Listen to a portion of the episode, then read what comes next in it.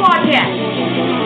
Nick Hales of the Redskins Quieter and Joshua Johnson are here to make you laugh, challenge your mind, and help you build a foundation. This is the Dynasty Pulse, presented by the Dynasty Football Warehouse.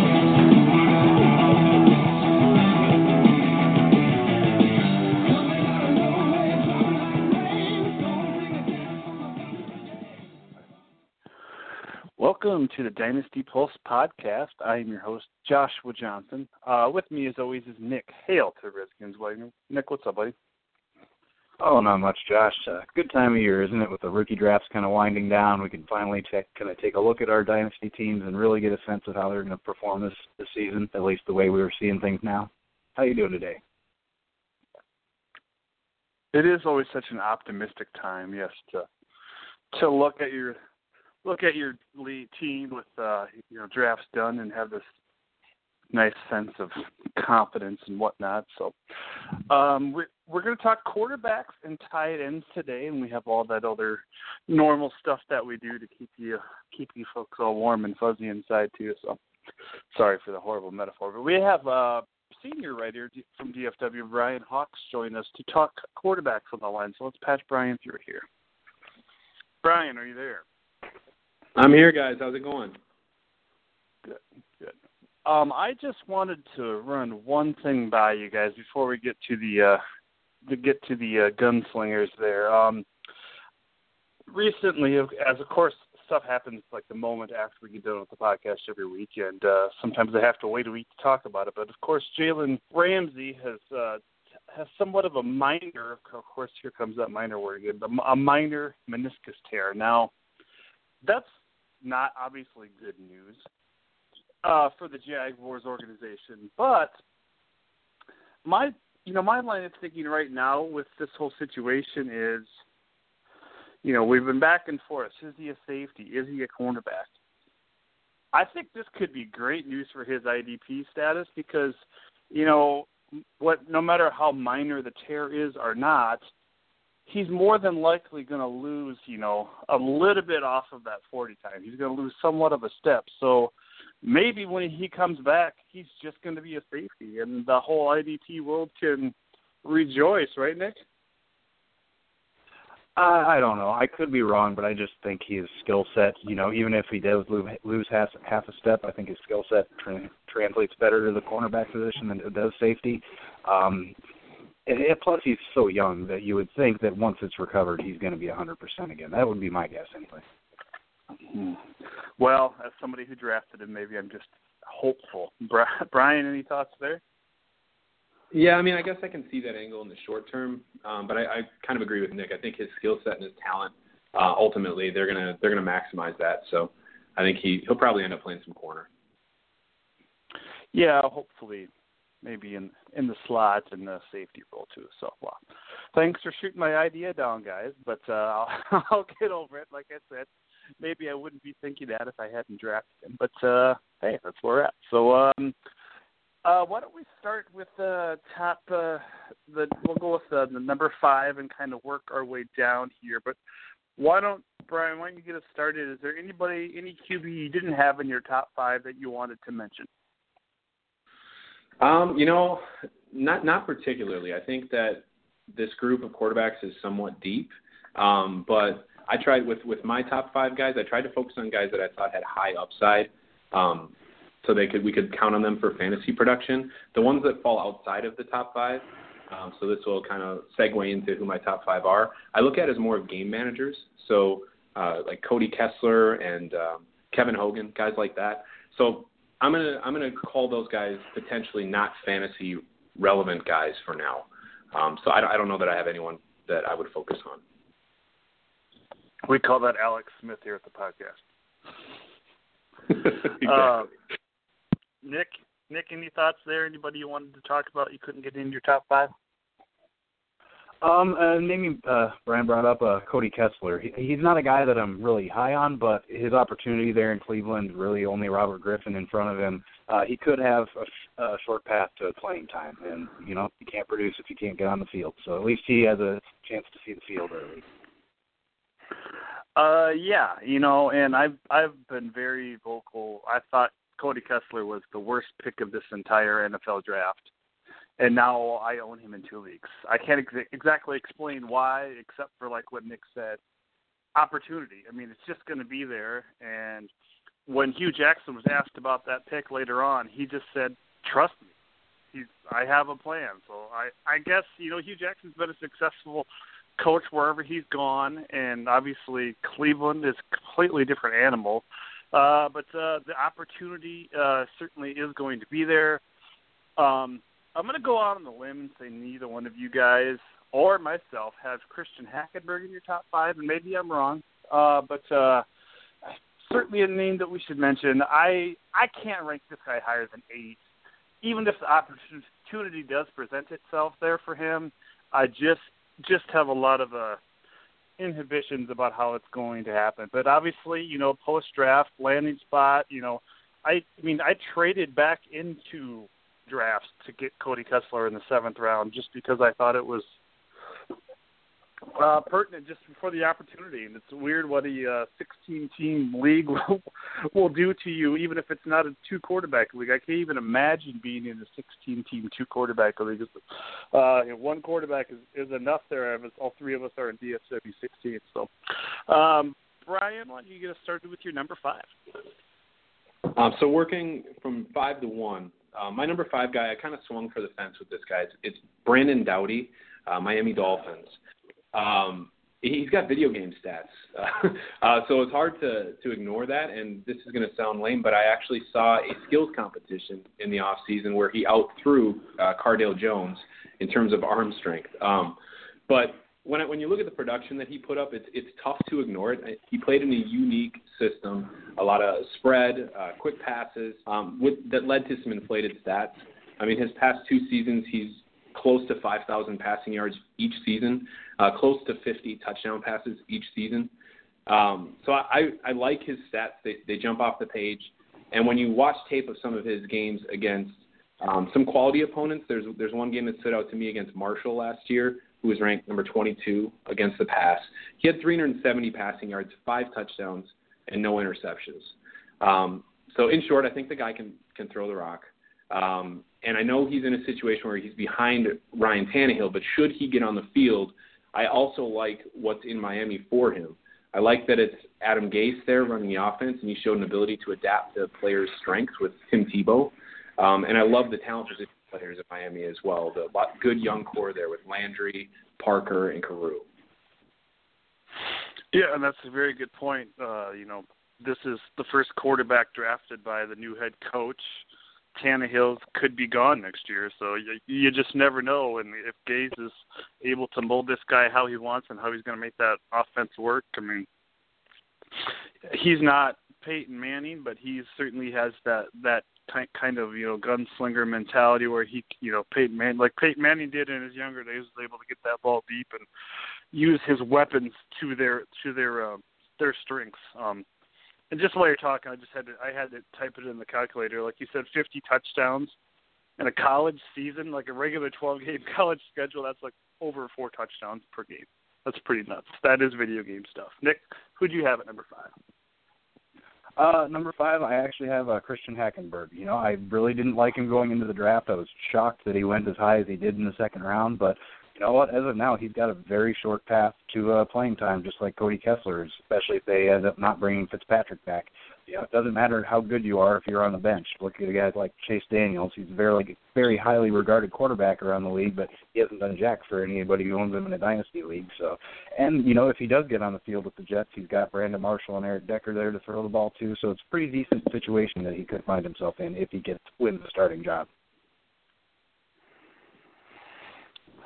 Nick, Nick going against me twice. I I just went out on a limb there, but uh, uh I guess uh, I guess I'll get over it. Um, number five, I have Dak Prescott, and this is a guy that I've been up and down. I think I had him ranked as high as number three at one point in time. Uh, obviously, the DUI made made me made me rethink that. Uh, but um, I just obviously Romo's not going to be there three years from now, like Jerry Jones says. I just don't think that's going to happen. And they, you know, Dallas has had you know their bumps and bruises taking guys with somewhat concerns. And I'm not saying Dak Prescott is Greg Hardy. He's you know he's he, he's got that he's got a couple blemishes on his record. You know with that big DUI at a very bad time. Uh, but I think and he probably I don't think this is the player that Dallas wanted, but I think he is a player that could work with them. Uh, he is not you know, people always want to compare him to Colin Kaepernick. He's a running quarterback. He he has that ability, but he's got he's got a decent arm too, and I think that's going to flourish in in the NFL. You know, not not not that he's going to be a top five quarter, fantasy quarterback, but he's certainly a top five guy in this class for me right now. And I really I really tried to stick to my guns with my rankings and not not let opportunity go because I just I you know it's the opportunity thing might might be just you know you know these next couple seasons. I think you know it might take two years for Dak Prescott to actually get on the field, but I think moving forward, as all of us dynasty owners want, is a guy that we can depend on, and I think he could certainly certainly do that. It's good. He's gonna like I say, he's gonna get that Colin Kaepernick tag, but he he's gonna be better than that, and I and I really like his skill set there, and I think with uh with people in place and he's any quarterback who gets to hand the ball off to Ezekiel Elliott should be uh, pretty pretty darn happy. Uh, Brian, who did you have there at number four? Uh, next up, I've got Cardale Jones, uh, Buffalo Bills. Um, obviously, great size, six foot five, 250 pounder. Um, had we had he entered the draft after his 2014 national championship run, I mean, there was talk of him being a first round pick. Um, things didn't work out that great last year. Um, but he did show some things um, with some pretty against some pretty good competition that lead me to believe he could succeed if if he's put in the right spot. Um, I like the talent around him. I love pairing him with Sammy Watkins. Um, I like the the running back trio, or is it quadruplets? I don't even know. They have so many running backs in Buffalo now. um, but I like the talent position players around him, and I also like the situation in that Tyrod Taylor's in front of him, Tyrod is a mobile guy, likes to run, not the biggest guy, and he hasn't been able to work out an extension. So I could see a scenario where Tyrod gets hurt, Cardale gets a chance this year, and if that sounds familiar, I think it's very similar to a situation he saw in 2014 at Ohio State and succeeded. Um, so I like Cardale's chances potentially to take over as a starter in Buffalo. Yeah, uh, actually have him. I can I can go to here because I have him at number four too. Uh, this is one of those things where I did let opportunity maybe come into play, and it's like uh, like Brian said, Buffalo. It's they ha- not have they haven't been able to work on extension. It seems like Buffalo doesn't even want to work on extension, which is really weird. You know, they brought him over there uh, to compete, ended up being the starter and having somewhat of a, a decent year. I said, you know, a few months ago he had a year very similar to uh, Robert Griffin third's rookie year. So I mean, I'm not saying his his career is going to go the way Griffin did after that, but he certainly had something to be uh, intrigued about.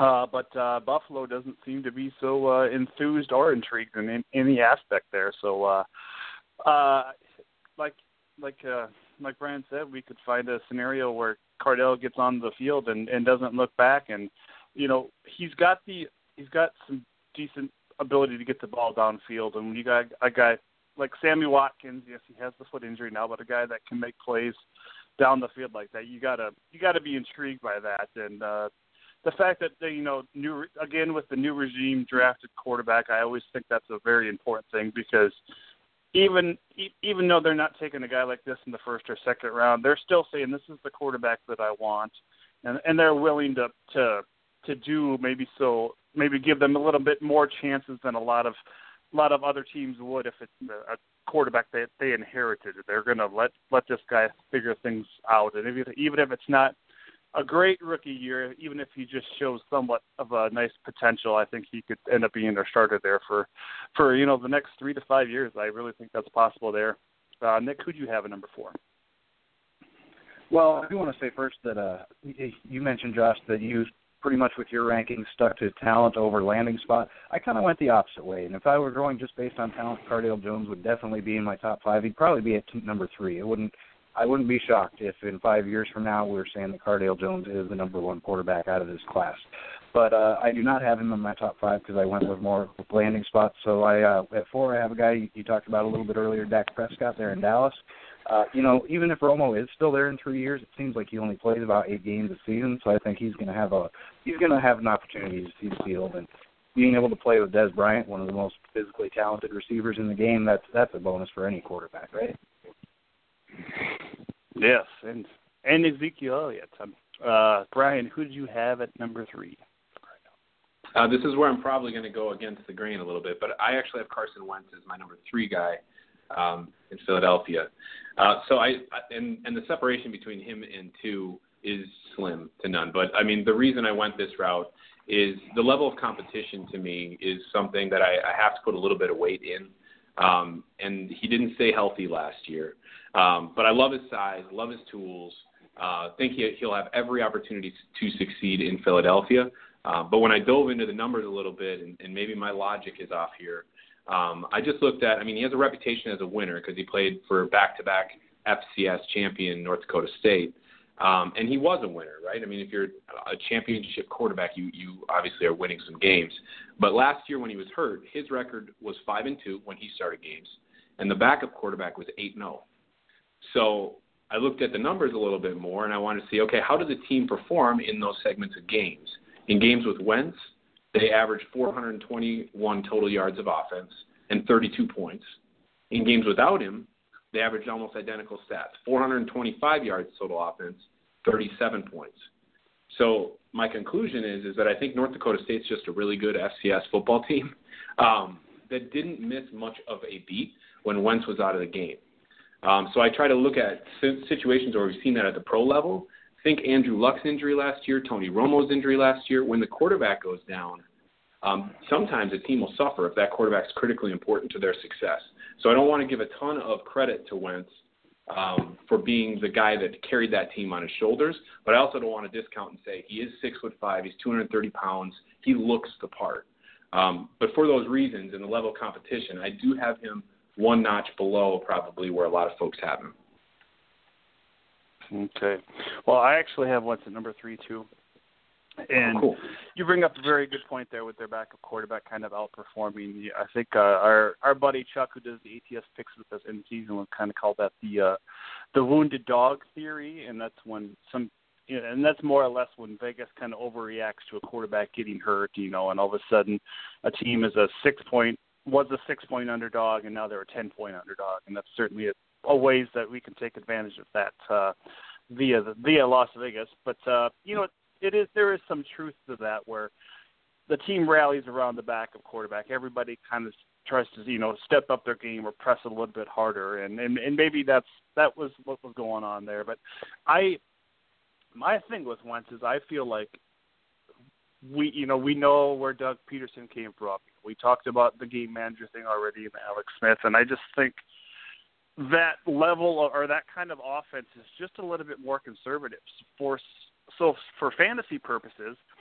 um, and I know Denver is conservative too, but uh, but for fantasy purposes, I just don't think Wentz is going to ever be one of these top elite guys. You know, maybe maybe he's that guy that oh every year performs really well but doesn't get a lot of respect because you know he just doesn't you know outperform anybody or he doesn't jump off of the page statistic wise you know maybe maybe he is an Andy Dalton to stick on the uh the ginger thing. Maybe he is that type of player who you know maybe he's a Joe Flacco type of player you know that where where he's good he does great great stats and he doesn't kill your team but he's not a guy that's going to come out and lead the league in passing yards and receiving yard or passing touchdowns or whatnot. He's just going to be one of those middle of the pack guys, and I think that's that's kind of I think that's his floor and his ceiling. So I think that's I think that's why I got Wentz there at number uh, three. Nick, who'd you have there? Well, I definitely disagree with you guys on Carson Wentz, and maybe I'm just a sucker for a pro style quarterback, but you know, it just seems like the you know the other two big quarterbacks they haven't don't have practice taking snaps from center. That's just one more thing that you got to learn on top of all the other things you got to learn as a rookie. So I, I really like Carson Wentz. So at number three, I actually have Jared Goff. Uh, and most partly it's due to landing spot. And you know, Jeff Fisher's teams really haven't had a whole lot of success offensively over the last few years.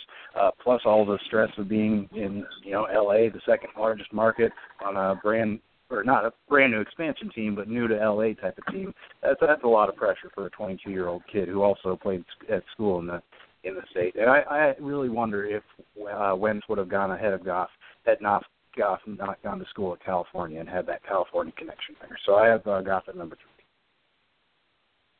Okay. Yeah, I was gonna say uh, Nick's probably got Wentz at number one. That's gonna be my prediction. Maybe I'll get one of these right. Uh, Brian, who do you have at number two? Uh, number two, I've got Paxton Lynch, uh, Denver Broncos. Uh, for all the reasons that we like Carson Wentz, and this is why those two are close for me. I mean, I love I love Paxton Lynch as well. I mean, awesome size, six foot seven, two forty four. The guy's got a cannon for an arm. Um, and above all things, I mean, I am letting situation kind of impact things here for me. I, I mean, I'm, how do you not like a guy going to a Super Bowl championship team with a wide receiver duo of Emmanuel Sanders and Demaryius Thomas, um, with only Mark Sanchez in front of him? I mean, I, I think, and Mark Sanchez is already digged. So I, I think that Paxton Lynch will have a chance to run with this job. And if he can show the ability to get the ball to those playmakers, I, I think that we, he might not look back.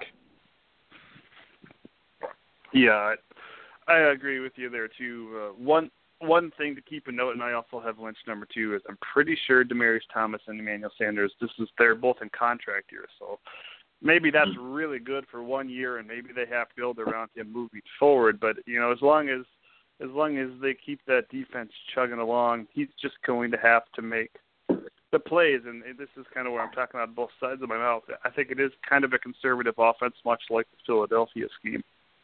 But uh, I I there's some there's a lot of throws that I've seen on film for Wentz where I'm just like, what was that? I mean, there's one throw. I think it was in that FCS championship game, excuse me, this year where he just. I don't think he was throwing it away, but he just. It was just one of the most ugly throws I think I've ever seen on a football field, regardless to position. It just kind of just floated and flopped out there, and I, uh, I just, I just, it just stuck with me. Like, that's the guy that's going number two overall. Um, Lynch, I think, is a little bit limited yes, he has been take a lot of shotgun things, shotgun snaps, and he's on on in a very timing based offense. But because he has that background and he's got this NFL, you know, chiseled body that size, uh, I think he's going to pick things up quicker than than maybe Wentz would. I, and I know that's I I know that Wentz, Wentz coming from a pro style offense is also a very good argument. I can't I can't really discredit that, but I just think the fact that Lynch comes from timing based offense and was able to make quick decisions at college, you know. This guy can throw slants for days. And like Brian said, with two great receivers on this offense, uh, I think that's to be a lot of fun there. And I, I think moving forward, they'll be they'll be able to to not necessarily have to draft a certain type of wide receiver. They can he can make it work as long as these guys can get open in that short intermediate thing, I think they're going to be able to build around this kid for years. And as an Oakland Raider fan, that doesn't make me very happy. But I think they, I think they made the smart choice here by trading up to get Lynch, and I think he's going to be there for for a very long time. Nick, guess we have Jared Goff at number two. Or wait, you got Lynch at two as well. I do. It's a clean sweep for uh, Lynch at two. Uh, one thing I really like about him is you look at uh, in college uh, in 2013, his team went three and nine with him starting. He turned that around to win 10 games the next season. So you like that. You got to figure that shows some sort of leadership ability. Uh, the biggest concern I would have with Lynch is the fact that Denver's defense is so talented. They may not have to throw the ball very much, so that could really limit his stats at least in the first year or two. Uh, yeah, and that, that might actually be a good thing moving forward. Um, so, uh, Nick, Nick, why don't you give us your ones, and then we'll go back to go back to Brian. Well, I already talked about it a little bit. It's uh, Carson Wentz is number one. He's really the only guy in this class that I really wanted to get in, in my rookie drafts, and I did land him in a couple. And like I said, I really like the fact that he played in that pro style offense. It's such a rarity now with quarterbacks coming out of college. Everybody's using the shotgun spread offenses. So, uh, yeah, I just really like his upside. I like the landing spot in Philadelphia. Um, got a couple of young good receivers to work with in Matthews, and hopefully Agholor steps up. And they also signed Rueben Randle, who I know he's a little bit dinged now, but he should be all right for the regular season. So I, I, I think Wentz is in the best position for, uh, as far as the top three quarterbacks. Okay. Yeah, I I got Goff at number one, and you know, say what you will about this Rams offense and how they have been over the last couple of years, but I just think this he's going to be a game changer there, and there's there's a reason why he went number one overall. I think he's going to bring a lot of elements to this team and this offense has not seen before, and it's going to be a, a lot of fun to watch. You know, this this team just sucked converting their targets over the last couple of years, and some of that's the wide receivers, some of that's the whoever was playing quarterback. But I I think the culture is changing there, and he's got the stout running back behind him as well, and uh, I think that's gonna that's gonna do a lot to help him get comfortable and be able to make uh, make things make things happen there for this Rams offense. So, uh, Brian, I take it you got take it you got Goff there as well. Yeah, I've got Goff number one with with a bullet. I would draw like a line in the sand after him, and he would he would be a top tier guy for me. And the only reason I say that is he's he's been elite every step of the way. I mean, he was elite coming into college um, as a high school prospect. He's started every game uh, since he set foot on campus at Cal, and he's he's really lit it up. I mean, last year uh, in 10 of his 13 starts, he threw for 300 plus mm-hmm. yards, and in every single game, he threw for at least two touchdowns. Um, I know that doesn't necessarily translate to the Rams offense, totally different ball game. Um, but in terms of a prospect and what he did in college, I think he deserves to be in the conversation with Mariota and Winston from last year's class in terms of what he was able to do as a college football player at, at that position. Um, so yeah, it's, it's Goff for me.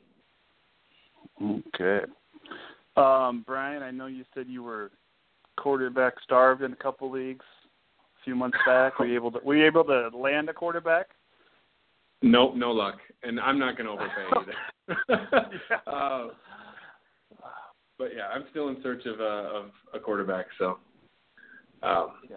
I'm actually going to count on Robert Griffin III in one league, which is going to be different. uh,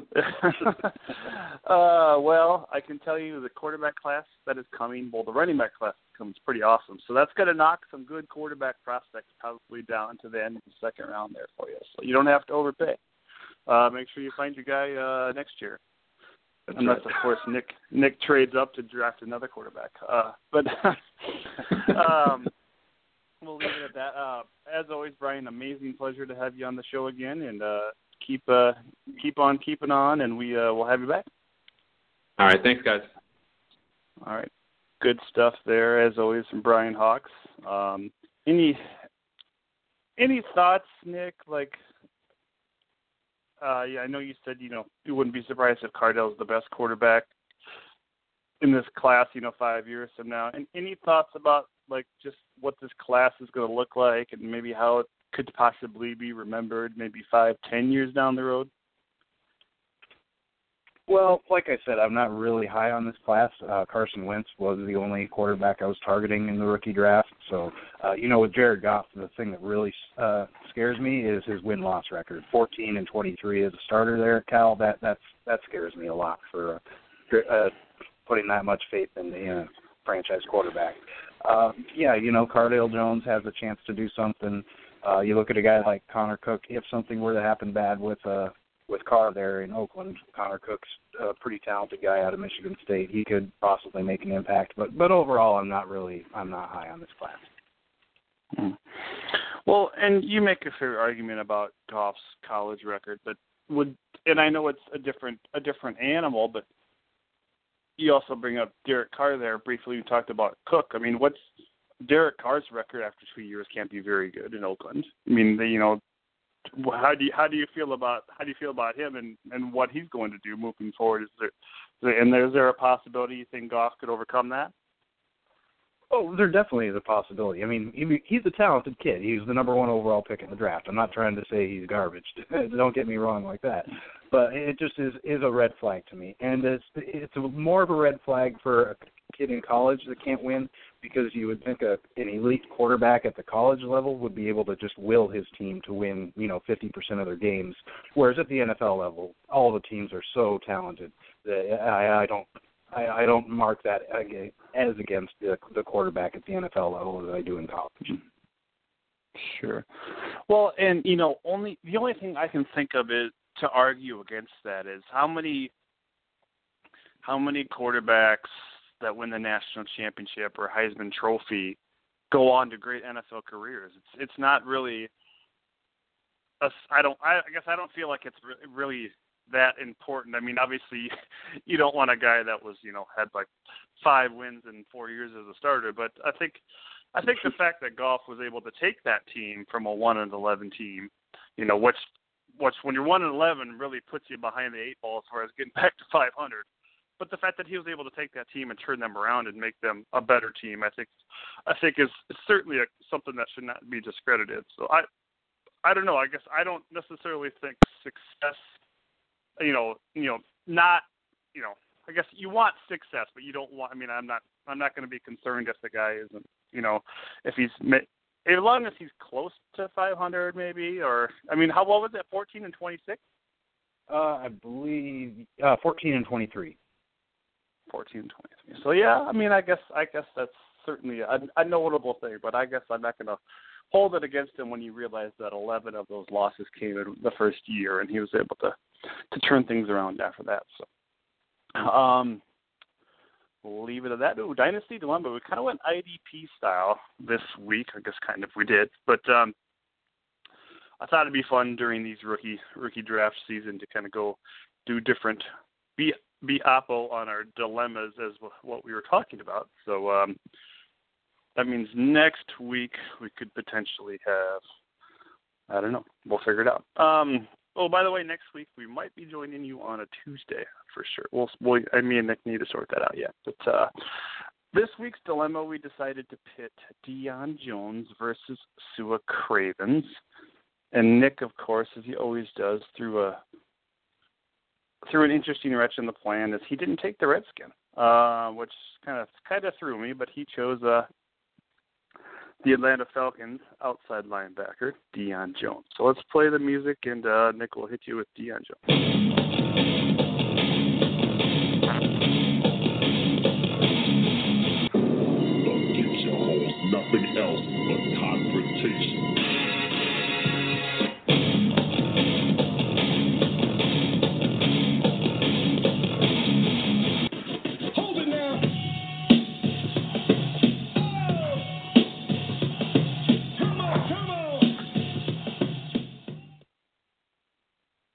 Guessing many dynasty owners are like me and sort of plan their off season or plan the roster in the off season. You know, I need X amount of startable defensive linemen. Uh, I need a certain amount of good linebackers, etc. But having somebody like Sua Cravens can completely throw a wrench in your planning. Is he going to be a linebacker or safety? And whatever his designation is this year could change in the future. I'm guessing he's going to be used similarly similarly to the Honey Badger in Arizona, but that would be a safety designation. and That would hurt his value compared to a linebacker because safeties are easier to come by. But we really don't know for certain what his role is going to be. But in Atlanta, it sounds like, from what I've read anyway, that Deion Jones will be the new middle linebacker, replacing uh, Paul Worrilow, who put up pretty good IDP numbers despite not having the talent that Deion Jones has. Remember, Jones ran a sub 4 440. That kind of speed should open up even more tackle opportunities than Worrilow had, and makes him a three down player whereas Cravens could end up in mostly sub packages early on since he is kind of almost learning two different positions in a sense. I really like Sua Cravens. I think he's going to be an impact player in DC one way or another, but especially with my IDP guys, I want to know what their role will be, which is the biggest reason I took Jones. And also, you know, I love, I know, Josh, that you love Sua Cravens, so as a Skins fan, I did kind of want to hear you talk about what do you got? Uh, well, obviously, any depth chart should not be taken seriously at this time of year, but preliminary reports that I have seen have, um, and I may be looking just at Ourlads and reading a little bit here and there, but I've seen preliminary reports have Jones kind of playing the Bruce Irvin role in the Dan Quinn scheme, which, as as all we all know, has not been a favorable IDP position. So I'd love to read some reports about him playing middle linebacker because that is De'Vondre Campbell's ticket into this defense. That's what I think anyway. Uh, Cravens will be an in the box nightmare for Washington. Washington opponent, excuse me. Their their maturing talent on the outside can funnel act as a funnel for his game. This dilemma does kind of put me in an awkward position, like Nick said, as I'm basically telling Nick how good his team's defense is going to be. I, the Redskin defense is not a top 10 unit, I don't think, this year. But that's also why I love Cravens to be the one mopping things up. Josh Norman, Bashaud Breeland, and DeAngelo Hall in the same secondary, Cravens should be free to roam. Like I said in the question and answer last week, the Redskins defense has made podunk safeties turn into IDP gems as of late. Trenton Robinson, remember him? I don't even know where the guy's at now. And Kyshoen Jarrett, the rookie out of safety out of Virginia Tech last year, who is also hurt, which means Craven certainly has enough a nice uh, step into this defense uh, very early on. Craven excels at pass coverage and giving chase, which are two, as far as I'm concerned, the two most important at- attributes to being a pro safety. He also has a whole high school career plus one season at USC playing safety. Uh, Cravens also played linebacker for the final two seasons at USC, thus the versatility status in draft. And Jones is also also got kind of got the hybrid tag during the draft process. Yet Jones lacks size and the natural instincts, I believe, to be a middle linebacker and a year one contributor. Jones seems to be relegated to the outside linebacker role as far as I'm concerned, although he does have enough speed to move inside on nickel and dime package. So I will agree that Jones is certainly a three down player. I just don't know when that's going to happen. Uh, with just one year as a starter, he he only amassed 20 career tackles for loss in college, while Cravens had 17 his sophomore year and 15 his junior year. Cravens also, and I think that's important too because that just means that they, if you're getting tackles for loss, I think you certainly get a handful of those on your ability to to anticipate and your instincts to jump up and and make things happen and not you know not lose your ground in the process. Cravens has also worked exclusively at inside linebacker during rookie minicamp, as teams as the team wants him to be prepared and comfortable comfortable making coverage adjustments as an inside player uh, before they move him out to cover slot receivers. So basically, in the short term, Cravens could be getting linebacker like production um, based on opportunity, but but at, with the safety designation, which I think is exploitable goodness, at least for one year. We did see that change with Deone Bucannon this year, as he's now listed as a linebacker on MFL. I think the big knock on Cravens is that he will be he can get over, overwhelmed at the point of attack in the NFL. But that is exactly why I love him playing inside linebacker or safety or on the second or third level, because most of the beefcake blockers lose steam at that point. Jones, on the other hand, will be trying to trim the edge versus right tackles and tight ends and pulling guards. Thus, I think his just adjustments are going to simply take a lot longer, and I just don't know if that's going to be the case. He, Jones also has a little bit trouble tackling, so I mean, I think speed does kind of make up for that at some point. But I just I really struggle to see Jones and I think I may be a little bit more excited about De'Vondre Campbell. I think it might take a year, but I think he could be a, a solid player in this Atlanta scheme. So, Nick, any rebuttal there? Well, you mentioned that uh, Deion Jones only has 21 career tackles for loss in college, but you know what? He played at LSU, and when you play at an SEC school, everybody in front of you is going to be more talented, or everybody that's older, everybody on the depth chart has a lot of talent. So a lot of times players don't get to play a lot until their senior year. That was the case with Deion Jones. Uh, you know, 27 tackles was his career high his junior year, and then last year in his senior year, he broke out with 100 tackles and had 13 and a half tackles for loss. So as soon as he actually got a path to playing time, he produced. So I, I don't think that's fair to hold that against him when he played at such a talented school. Okay, fair enough. Fair enough. Um, each and every week we do a little something that I like to call Nick Rants It's where I give my co-host the floor to kind of rant about something that's bothering him. Usually it's football related. Sometimes I like to call it shots fired. Uh, uh, every every week I just call it Nick Rant. So Nick, what you got?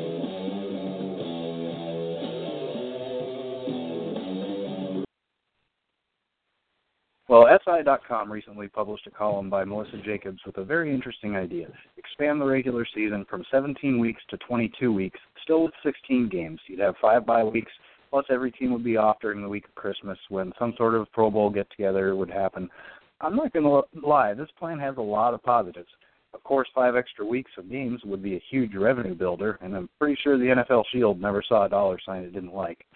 Now, six weeks off during the season could help players recover from injuries, so it would definitely be a win for the players as well as the owners. The fans would love it. Five extra weeks of games. You know, the whole Pro Bowl skills competition, whatever. I don't know if that would work, but even still, just take the Christmas week off and give college bowl season some time in the spotlight. And the season isn't starting earlier; it's going later.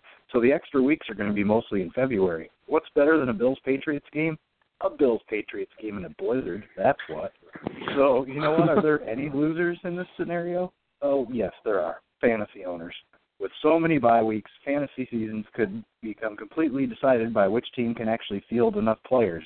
A league like DFW 16 especially would be affected. With 16 teams and only one copy of each player, most teams don't have more than two starting quarterbacks. Zero quarterbacks available on the waivers, so if both your quarterbacks are on a bye, which will happen a lot more often with all these extra bye weeks, you're going to be screwed. So as fantasy owners, I guess let's just hope old Roger Goodell has been too busy dealing with Tom Brady and the nose concussion scandal and the owners meetings and all that to maybe he just uh, didn't notice this proposal, right? Yeah, I don't think my wife would like it very much either. But uh that uh that being said, I think yeah, it's obviously just a out, outlandish idea. Um that's a lot of bye weeks. I don't even want to think about that as a fantasy owner. Uh, I mean, the NFL already basically rules, you know, the the mind of a lot of people for 11 months out of the year. Really, June is the only down month. I think you know, even after the NFL draft, people spend all of May talking about and grading the NFL draft. So, June is their already down month. I mean, what that's I think there's I think that might be too much football. We might have reached a point where that would be too much for too long. And uh, you know, I don't think I would ever would have ever said that, but I think that just might be too much. Uh, so I guess we'll leave it at that. yeah, that's a fun thing to talk about, though. Um, let's do some dynasty trade analysis here, Nick. Um, sometimes these have a theme. I don't think these really have a theme this but let's play the music. Time for Dynasty Trade Analysis. Get up, drop everybody on your feet. And I say, all right, all right, all right.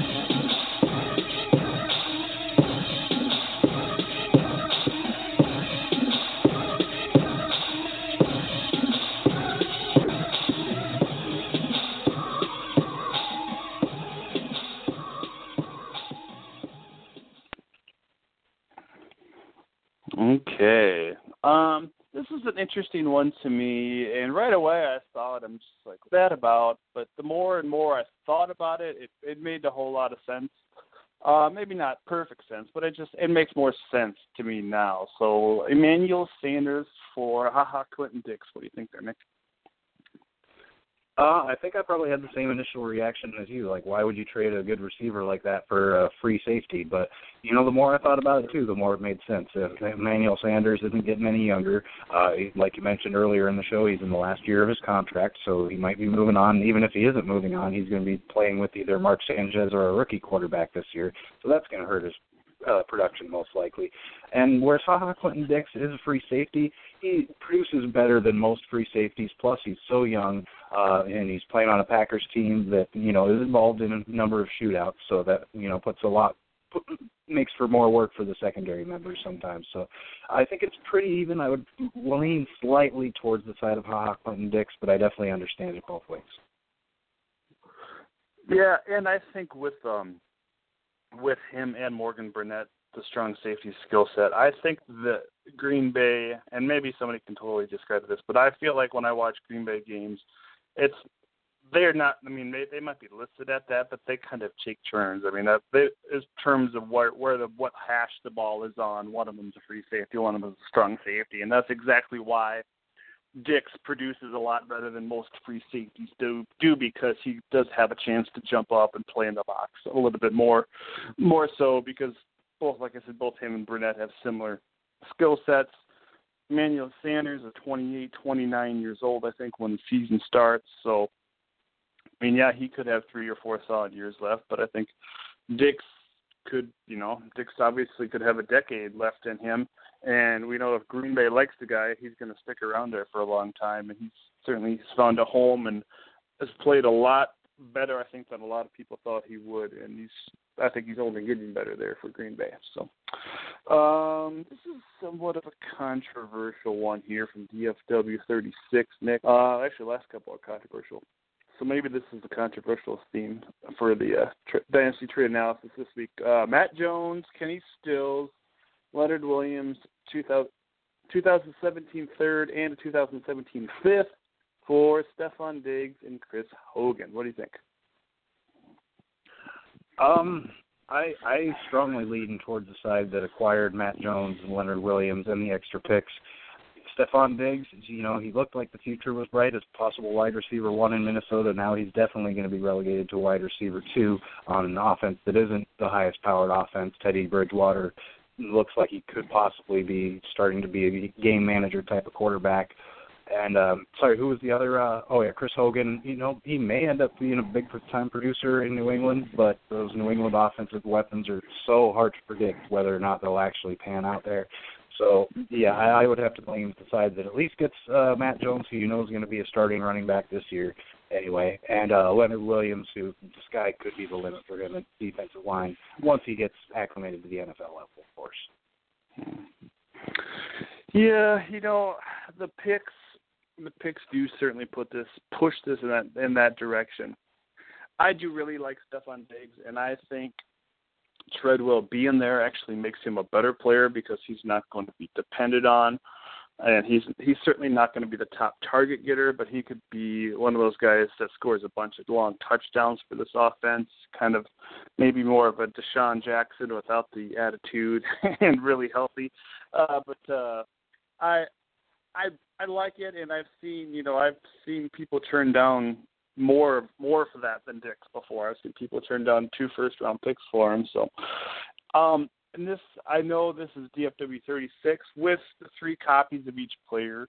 As somebody who's trying tried to move uh, some veteran defensive ends during the draft, it is not that easy because there are so many teams that have like six to eight defensive ends on their team, and you're just, why do you have so many defensive ends? so I think that's somewhat of a, because of the three copies, I think that's somewhat of a watered down position. Obviously, you want to have a J.J. Watt or these guys that score, you know, over 200 points, and but there's there's not a lot of those guys out there so the rest, I think the rest of the bunch are pretty pretty similar. So I think that position's somewhat watered down in this league.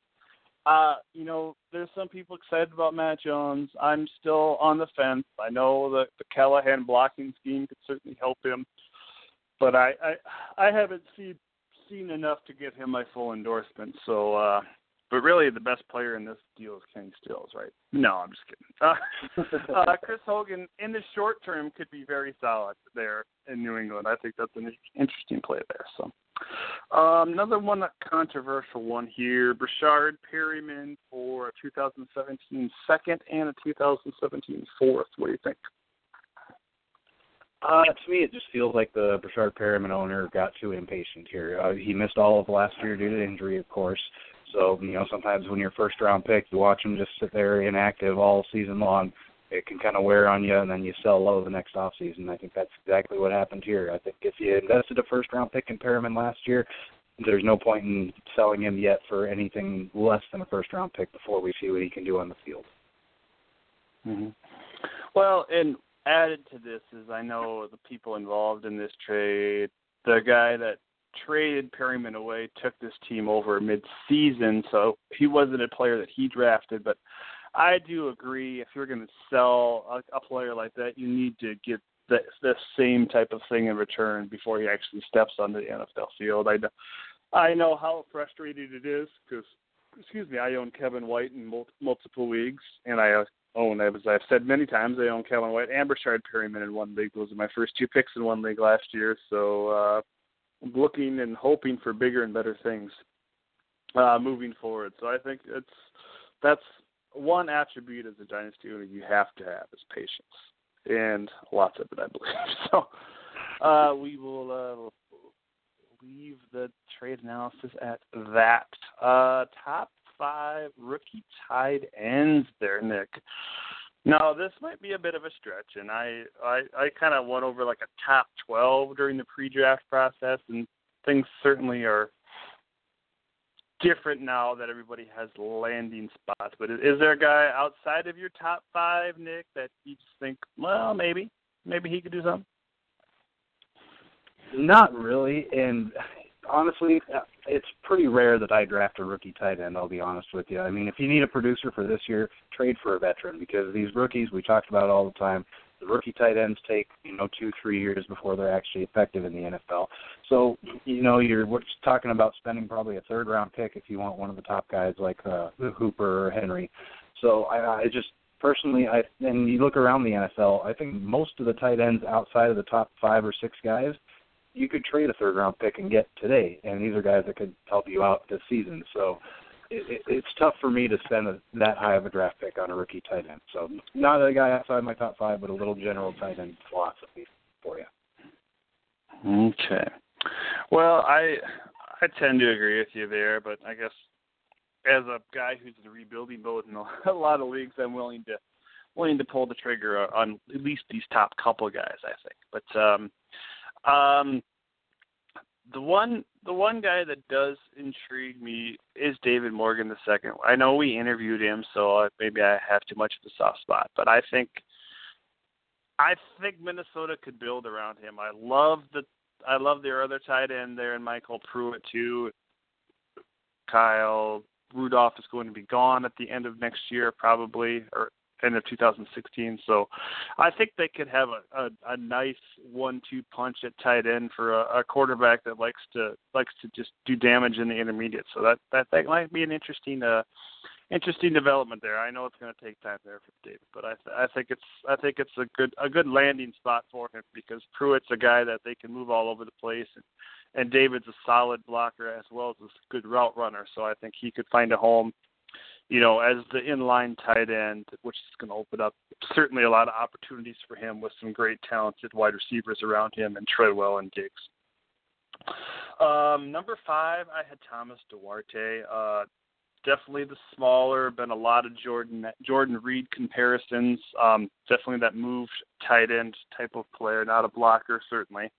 And I think that might help him be more successful with just Jordan Cameron and Dion Sims on the depth chart. You know, Sims is certainly more of the blocking kind of player. Cameron, did I say it right? Yeah, Jordan Cameron, not Cameron Jordan. Jordan Cameron. Um, God, I always do that. I, um, yeah, I just I just don't have any any faith in the fact that he can stay healthy. So uh, if if Duarte gets on the field and they start throwing him, uh, you know, with where Cameron's gonna could be gone from this team. We're, we're never gonna look back. So I I like Thomas Duarte there at number five. I think it's a solid landing spot that they could build around. And we know Adam Gase is able to do a lot of things with the tight end there, and uh, and and both Chicago and Denver. So if the fact that he's got a kind of an underrated athlete there at, with Duarte, even though he is six two, two thirty, I think that could be a lot of fun in this offense. Who do you have there, number five, Nick?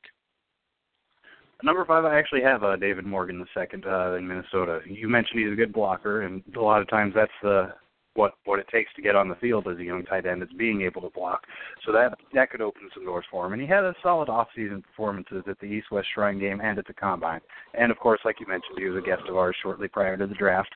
Uh, in Minnesota, there, Kyle Rudolph has flashed, but you know, in a year or two, I couldn't it wouldn't surprise me at all if Morgan ended up starting there with like you said MyCole Pruitt also there. Uh, you know, the team's probably going to move on from Kyle Rudolph as soon as his contract is up. He just hasn't been consistent enough for the team to invest in him, I don't think. So I, I got Morgan there at number 5. Okay, number 4 um I got Jerell Adams and man, this Giants tight end cluster is really becoming murky because they got they also signed Bryce Williams, another rookie there, and they have Will Tye and Larry Donnell still around. I don't know if he's healthy, but uh, I don't know what's going to happen there. But I think in terms of uh, talent, as much as I love Willie Tye, I think just in terms of talent, physical ability, I think Jerell Adams is probably the most talented person on that roster, tight end wise, and I think and while it might take a year or two or maybe three, like we like we see with tight ends, I think he could be a very solid play for them. especially with guys like Beckham and Shepard doing doing what they do on the outside. Uh, things are going to be open, single coverage, you know, outside linebacker, maybe strong safety for Adams, and because uh, that other safety is going to be required to come over the top on those other two receivers. So I, I I like Adams, and I think he can certainly grow in this offense as, as the years go by. Who'd you have there, Nick? Number four.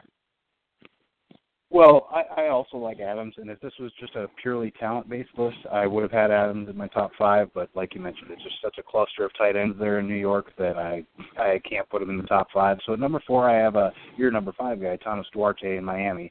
It's just such a great landing spot to me. Jordan Cameron has been just disappointing ever since his one breakout year in Cleveland. I don't know how many years ago. So uh, it wouldn't surprise me one bit if Duarte was their starter in 2017.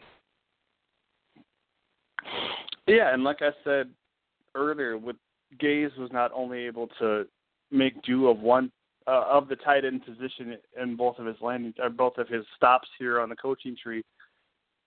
Now he's the head coach there in Miami, and they they always were able to make use of two or three tight ends. So you know there's a Duarte wrinkle in this offense somewhere.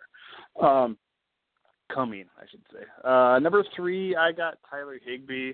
Um, he again had the weird domestic issue, domestic abuse issue, moving really close to the draft, which was a big red flag. But uh, I think he has the ability, like no other tight end in this draft, to just get deep. I I want to say he's quicker than fast, since he didn't since he didn't run a uh, doesn't have a 40 time to report because he did tear up his knee last year. But I think given time, like with all of these guys, he could develop into a very solid weapon there for Goff. And if he's if he comes back and, and shows that ability too to to really really separate and and uh, just kind of be a, a vulture there in the middle of the field, um, I think uh, that it could be very good news there for the Rams offense. Who do you have at number three there, Nick? Uh, I also have Tyler Higbee there at three. You know, Jared Cook is now gone, so that could open up the door for Higbee to see earlier than normal playing time for a tight end. But just in general, I'm not high on the Rams offense. You know, other than Todd Gurley, of course. But uh, you know, I'm not a big Jared Goff guy. I don't like Jeff Fisher's offensive weapons, so I, I just can't pay the the current ask price for Higbee. But I do have him ranked as my number three tight end. Okay. Um, number two, I got Austin Hooper, and I I could honestly flip flop one and two and, and not not really bat an eye. Uh, Seattle, or excuse me, Atlanta has been searching for a tight end for a long time. I'm not saying Hooper's the next Tony Gonzalez, but I think he is, in terms of talent wise, I think he's certainly the the the most talented player they've had at that position in a long time, and it might take might take um, a couple years to show, but I think he might actually have the best year as a rookie, just because he's gonna he's gonna have the opportunity. I mean, with Jacob Tamme and that guy's name I can't pronounce, Levine Toffol or whatever whatever his name is. I I think Hooper once he gets a chance, and he comes from that pro style offense too, so I think he understands blocking.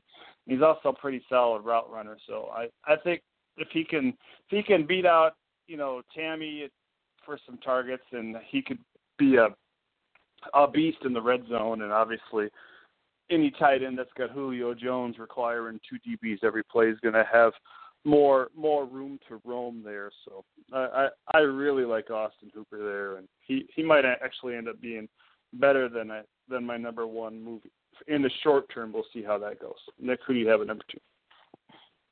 Uh, number two, I have Hunter Henry actually from San Diego. I personally won't own him. Uh, I am a jaded uh, Ladarius Green owner, so I have zero interest in owning Antonio Gates' new backup. Uh, speed hasn't been Antonio Gates' game for a long time, but he still produces. So you know, since he doesn't have to be fast to produce, he could play till he's 40. Who knows? So, you know, Henry in two to three years might end up filling that role, but to have to roster him for that long and wait for Gates to retire at some point and pay the price for who's usually going as the number one drafted tight end in rookie in this rookie class, I, I just can't do it. So I've got him at number two. I agreed. If you want Hunter Henry, you really got to pay pay a, a big a bigger price in terms of where you can get uh, Austin Hooper. I mean, Austin Hooper you can usually get in the third round. Hunter Henry ended the first, early second. He, otherwise, he's gone. So, uh, I, yeah, number one, I do have Hunter Henry. I I do think eventually Chandler will win out. And what you say makes sense. I mean, the same could be said for everybody who is drafting the next tight end in Dallas. You know, I mean, this year it's Rico Gathers. A couple of years ago it was Gavin Escobar. We or James Hanna or you know at least Martellus Bennett was able to leave Dallas and do something. But there's this long list of tight ends that Dallas has drafted to be the eventual Witten replacement, and Witten just won't leave. I mean, he's just sits there and produces year after year, and uh yeah, we just you just you just don't know. So I I you know, everybody does say this is a, a tight end centric offense. So, you know, obviously that's going to depend if Philip Rivers is there, and and you know the same the same coaches are there when Henry gets finally gets a chance. But I do think he is the most talented tight end in this draft, and I think where he might be limited in some aspects to get on the field. We know Antonio Gates hasn't been super healthy, and the older he gets, that opens opens things up a little bit more. So, I think Henry will ultimately be the best tight end in this class. I think Hooper might be a little might be a better play in the short term, but moving down down the road, I think Henry could actually be a very very solid player in terms of his what what the legacy he's going to leave behind there in in the NFL. So. Uh, that was our top five rookie tight ends. Somewhat similar, but uh, we'll see. We'll see. We, like we like we said many many times, it's going to take years for these guys to develop. So it's another reason I'm so excited about Eric Ebron this year because this is year three. Um, one name we didn't mention in the quarterbacks, Nick. Any thoughts on Jeff Driskel? Getting a little bit of buzz because Gabbert isn't winning the job outright. Who knows where Colin Kaepernick's head is? I mean, is there any chance? You know, I am a firm believer that Driskel in this Chip Kelly scheme, I think, is very, very intriguing. And where he's not a solid X's and O's guy, if he gets the opportunity to sit there for a year and watch and is their starter next year, I would be super excited about it. What do you think? Yeah, I, I agree. You know, he's got some some physical talent there. Uh, he's kind of raw. He only had one full season as a starter there at Louisiana Tech, but he's six four, two thirty, something like that. And yeah, I, I think he could he could be an impact. He's if you have an extra ro- roster spot and want to stash one of these later round quarterbacks, he's definitely a good name to look at. Yeah, yep. And I waited too long to stash him when I where I own Colin Kaepernick, so we'll, so of course he's going to be awesome. Um, oh, Nick is going to try to stump me trivia style. I've been excited about this all week. What do you got, Nick? I'm ready. Okay, so I figured uh, I'd go with your Raiders since that would be the best chance for you. Okay. Um, now the the Raiders took Derek Carr with the 36th overall pick. Can you name the four quarterbacks the Raiders drafted higher than the number 36 overall pick? Name the four quarterbacks they drafted higher. So, like in their history.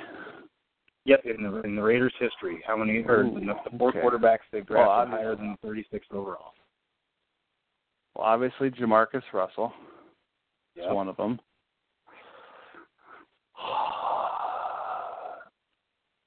Forgive me if I get the first name wrong, but uh, Vince Evans. Uh, no. Is there? No. Okay. Um, Todd Marinovich. Yep, that is another one. Number Okay. 24 overall pick in 91. Oh.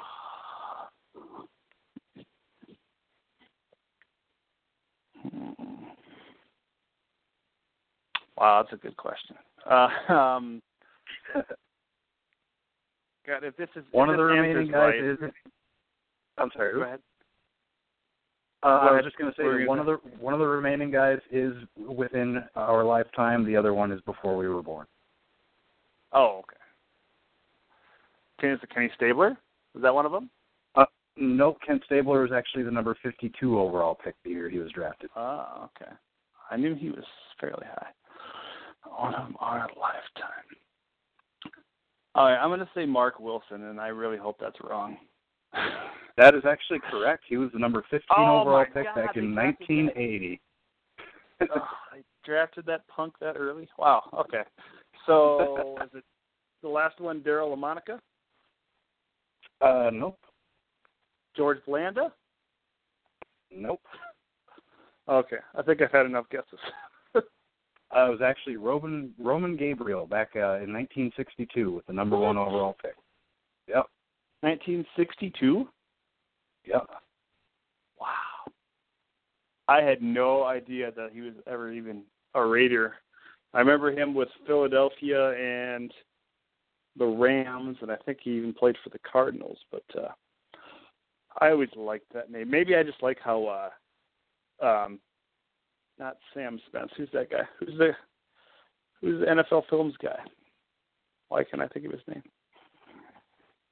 Um but anyway, I should I'll- mention though, that- originally originally I had this as just the last three, and then when I saw there was only one more quarterback that they took ahead, I, I went ahead and added Roman Gabriel to the list. So you would have Yeah. been three for three had I took the original question. Uh-huh. John Facenda, thank you for giving me a moment. Look, NFL Films voice guy. Just if you ever if you've ever seen him or hear him say Roman Gabriel, you know you know how cool that is he just says it's so cool. Um, I didn't mean for this to happen, Nick, but I just happened to stumble upon something before the podcast. So of course I have a trivia question for you now. Uh, but I want to say I'm going to give you a clue and there's no pressure because I and I I don't think I would have got, but I do hold you maybe somewhat higher than myself. But anyway, can you name the last defensive tackle to lead the league in sacks? And my clue is it happened in the year 2000. Year 2000. Hmm. That would have been after Dana Stubblefield's big year in the late 90s. Um, uh, Gilbert, Gilbert, the the defense tackle, Sean Gilbert. Was it him? No, no. I, Um, I have no idea. La'Roi Glover Hmm. for the Saints. Yeah. Big La'Roi. Um, best number 36. I can't believe somebody's given us a podcast long enough to get to number 36, Nick, but we're there. Uh, what am I going to say when it's 99? But anyway, um, what do you got for us? Best number 36. Oh well, we'll start with uh, Lawyer Milloy, a four-time Pro Bowler with New England. He also played with Buffalo, Atlanta, and Seattle. Played from 1996 through 2010, and he only missed six games during that time. Very, very reliable safety, and also won a Super Bowl with New England in 2001. Uh, Merton Hanks is another safety who made four Pro Bowls while playing with San Francisco. Hanks also has a Super Bowl ring for his 1994 season when he had a career high seven interceptions. Cornerback Terry McDaniel never won a ring playing with the Raiders uh, and one year in Seattle in the late 80s and 90s, but he did go to five Pro Bowls during his 11-year career, and his eight defensive touchdowns is still good for 33rd of all time. Now, going back a ways, Clem Davis started his career as a defensive back in Dallas in 1960, then went to the Raiders the following season, who moved him to running back. The switch was definitely a success, as Daniels wound up leading the league in rushing in 1963, the first of his four straight Pro Bowl seasons. Now we move on from uh, two Raiders to a Florida State guy.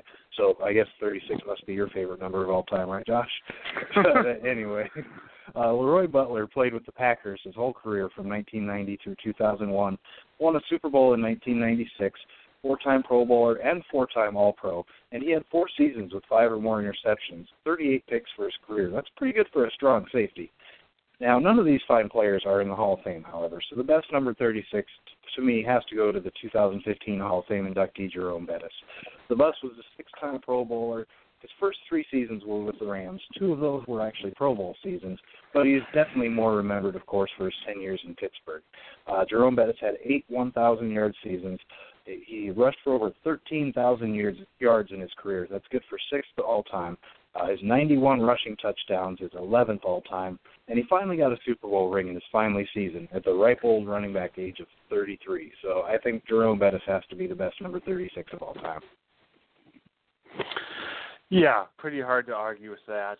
Um, as as a kid, being somewhat uh, shallow in terms of just what I just what I liked.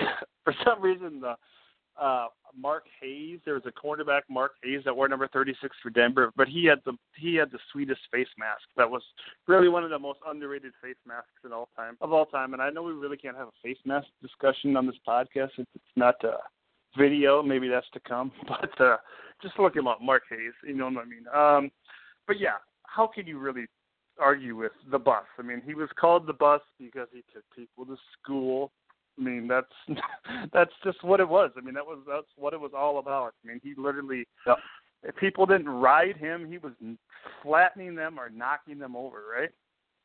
Yeah, I thought he was called the bus because he would just carry so many defenders on his back. I, I thought that's why he was called the bus. uh, one more name I want to mention. He's in the Hall of Fame, uh, credited for wearing the number 36, but he actually wore the number 76 most of his career. But just in case, you know, whenever we get to the number 76 point and I'm all sentimental about some offensive linemen, I wanted to mention Marion Motley, uh, fullback, non-face mask era. Speaking of face masks, uh, he looks like he's about six eight, three hundred and forty pounds. Uh, maybe not that heavy, but he just looks like a man, a man, a man amongst boys in any of those NFL films you see, and just, just a one of the first pure power running backs. So if you if you have a moment to sit down and YouTube Mary Motley, or even just Google image him, it's just, and you know what I mean, just a a fun player to watch. And I don't know everything about the guy, but an absolutely fun player uh, to watch. That's for certain. Um, so yeah, I just wanted to mention Marion Motley there. Um, oh, it's time for us to do some more rookie draft grades as uh, Nick and I will grade each other's cronies draft. Now this league is a little bit different. It's kind of an experimental thing that me and Nick tried to do a few years ago. So every first handful of years in this league, we were not able to make any roster moves during the season. So we just it was kind of a draft and leave type of dynasty type of thing.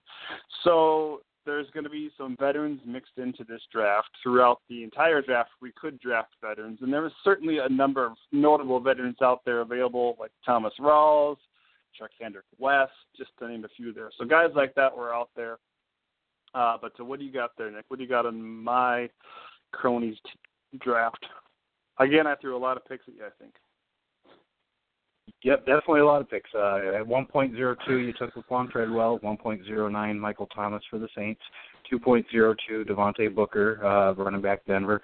3.02, Keith Marshall, running back for Washington. 3.09, Austin Hooper, the Atlanta tight end. 6.02, Darius Jackson, the Dallas running back. 7.02, Daniel Braverman, uh, wide receiver for Chicago. Uh, 7.06, Jordan Payton, the wide receiver for Cleveland, and 7.11, so the second to last pick in the draft, uh, your boy Cody Kessler for Cleveland. Now, with the number two overall pick, you know you're obviously going to be in rebuilding mode. Uh, the return of Kevin White is going, going to help your team for sure, but you're still probably not going to win a championship this year when you have the number two overall pick. So it makes sense the fact that you drafted all rookies and avoided the veterans available that are more short-term fixes. Uh, you know, really, I tried to find find flaws in your strategy, but I struggled to do so. I didn't see any names that were big reaches. You know, Treadwell and Thomas. That's both both were best player available at the time. Uh, Booker in the second round is a good value. Keith Marshall and all third down backs are more valuable in the best ball format that we're in. So that was a good pick there in round three. Uh, Hooper was a second rookie tight end off the board. You know, it's nice letting the market set and then taking the second player to the position rather than wondering if you traded up and reached too far for the first guy at the position. So you waited until there was already a rookie tight end off the board before taking one. So I like that strategy. And now in the seventh round, you know, those picks sometimes don't even make your final roster, but I think your two rounds likely will. If and it's a big if, but if Cody Kessler ends up starting and Payton is his favorite target, you could have struck gold in the seventh round. It's not a likely scenario, of course, but it is possible. And if if it doesn't happen, oh well, just a couple seventh round picks anyway. So I'm going to give you an A minus. You know, it's not a draft that makes you an immediate contender, but it definitely improves your team and sets you up for a run in two years or so. Yeah, I'm I'm hoping so, and hopefully if I have a top you know top five pick next year too on the first. I can build on that. I actually have two firsts next year too. So um, thanks to trading Brandon Marshall. So I'm I'm excited about what I can add to this team in the future. Um, Daniel Braverman was the other guy I took in the seventh round, and especially, I mean, I don't love having two Bears wide receivers, but especially if Alshon walks, I think Braverman could be an absolute beast in this offense. I, I, he's a smaller guy and is going to be relegated to the slot, but man, I love watching this guy play. If you want to see smooth, crisp routes, I mean, I, I just it's it's hard not to watch this guy and think of Tyler Lockett. So I think I think he's a really undervalued player, and I think moving forward, he's some people are going to be really mad that they let him slip in drafts. Uh, so Nick Haddock didn't draft a quarterback in this league, uh, um, but he went to 1.04. He had so he went to Josh Doctson, which um, you know he's also got picking highs in this in this league or excuse me this draft. So he's not necessarily going to have a huge a huge uh, ceiling this year but i think uh, he's certainly giving a nice foundational piece there. He went with a veteran there in the third and took zach miller. Um i think that's maybe a little bit of a short term play because i don't know how he's going to flourish there in chicago for years to come but he certainly was a very valuable weapon this year so uh, in the fourth round you got Alex Collins, which that's a that's a huge value as far as I'm concerned. I I can't believe the of him fell till like uh I think the sixth round in DFW 36. I mean, you're looking at a situation if Rawls doesn't you know doesn't come back healthy and Prosise is isn't able to hold up in line. I mean, you could you could potentially have Alex Collins who you know, yeah, he's in a bad situation, but the kid still has talent. I mean, he's a, and he's a guy that can really be a bruiser inside. So I like that play a lot. Uh, Chris Thompson pick kind of confused me a little bit because I think he probably could have waited on him. I think I think he could maybe not even be a Washington Redskin this year. So we'll see we'll see what that brings and how how rich their rookie camp is for them. But um, uh, Tim Hightower, not a bad not a bad filler piece, especially in a best ball format to kind of solidify solidify your offense, even if he's going out and gone in a couple of years. You know, oh well, you have an open roster spot. You know, that's one thing when you're even doing a startup. You don't want to grab all these rookies at the end of the draft because you still have to cut people every year. So why not draft some of these older veterans that are going to help you this year and next, and turn and then you know let let things let things just be decided, or maybe you can flip them when they're hot for uh, you know a higher pick, a nice high pick. So we'll see. Uh, Nate Nate Washington in the seventh round. I honestly was going to do that if you didn't. So why, why not? I think he's another player that could have a very solid, you know, one or two years there in in New England. Um, and then Chris Moore, the seventh round, I think that's pretty good value there too. I don't know how that Washington, excuse me, how that Baltimore scheme is going to shake out, but I I, I I like what he could potentially bring to that table, and he is he's fast, and that's that's something that they could that they could make use of, I think, in the slot there for Baltimore. Um, overall grade, I'm gonna give you I'm gonna give you a B. I, I like it. I don't love it.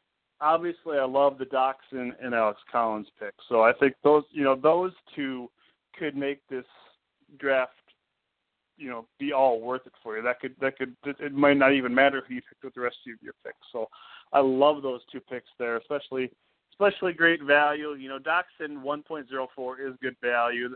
That means people are people are are going. I think uh, sexy with Coleman there over over Doctson, and that's that's a debate we could have for years and years. But I, I like that. I like that that value there at 1.04 because uh, we've seen Doctson go earlier than that, so that's a good that's a good pick. And the, the value got out of Alex Collins, I think, is tremendous, even even considering there's veterans in this in this draft. So I, I think it's a pretty solid draft. And you, you got the rest of the guys you got are certainly guys that you can contribute and not uh, they're not going to be uh, you know waste waste of roster space like uh, Marquise Lee on my team. So um, uh, and I still am charging the Kamar Aiken uh, torch. But anyway, but uh, Well, uh, we'll see. Well, it'll be interesting to see how this league develops. We injected four new owners into into this league, all guys from DFW this year. So I'm I'm pretty excited, and there was certainly a lot uh, a lot more excitement and a lot more things going on during the draft this year. So it'll be fun that we're kind of moving this league into where we're actually going to have roster moves during the season now too. So it's kind of our kind of our baby, but kind of fun to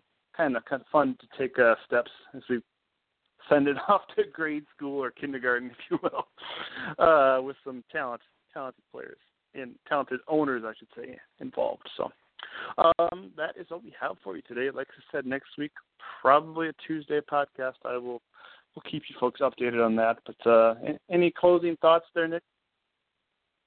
Uh, well, I just will defend the, the Zach Miller pick. It was a little bit of a reach in round three, but my two tight ends, uh, they're both uh, Austin Seferian Jenkins and Ladarius Green. Both of them have very, very high ceilings this year, but the floor is rock bottom. So I wanted to at least have somebody I could count on to get me, say, 150 points this year, which I think Mitt Miller, as long as he stays healthy, playing in Chicago's offense, uh, Jay Cutler has a history of throwing to his tight ends some, so I, I think that's fairly you know safe floor there, which is what I was looking for at the tight end position.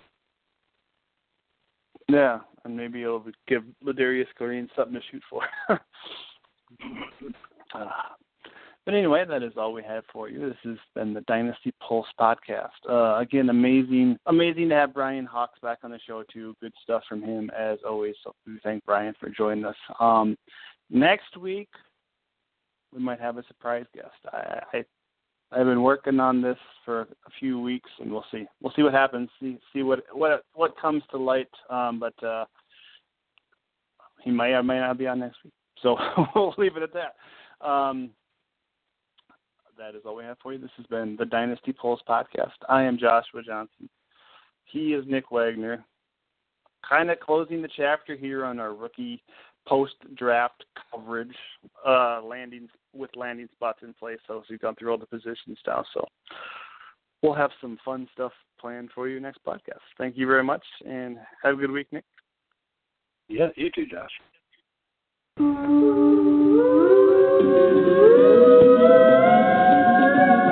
Thanks for listening to the Dynasty Bowl podcast with Nick, ALC Rescue Wagner, and Joshua Johnson. Sayonara, people. What's your key in this formation? Uh, I I couldn't tell me I could go with the flow unless they're playing slots. All right, now listen. They can't run against the 6-2 stack, okay? We're going to force them to pass. All right!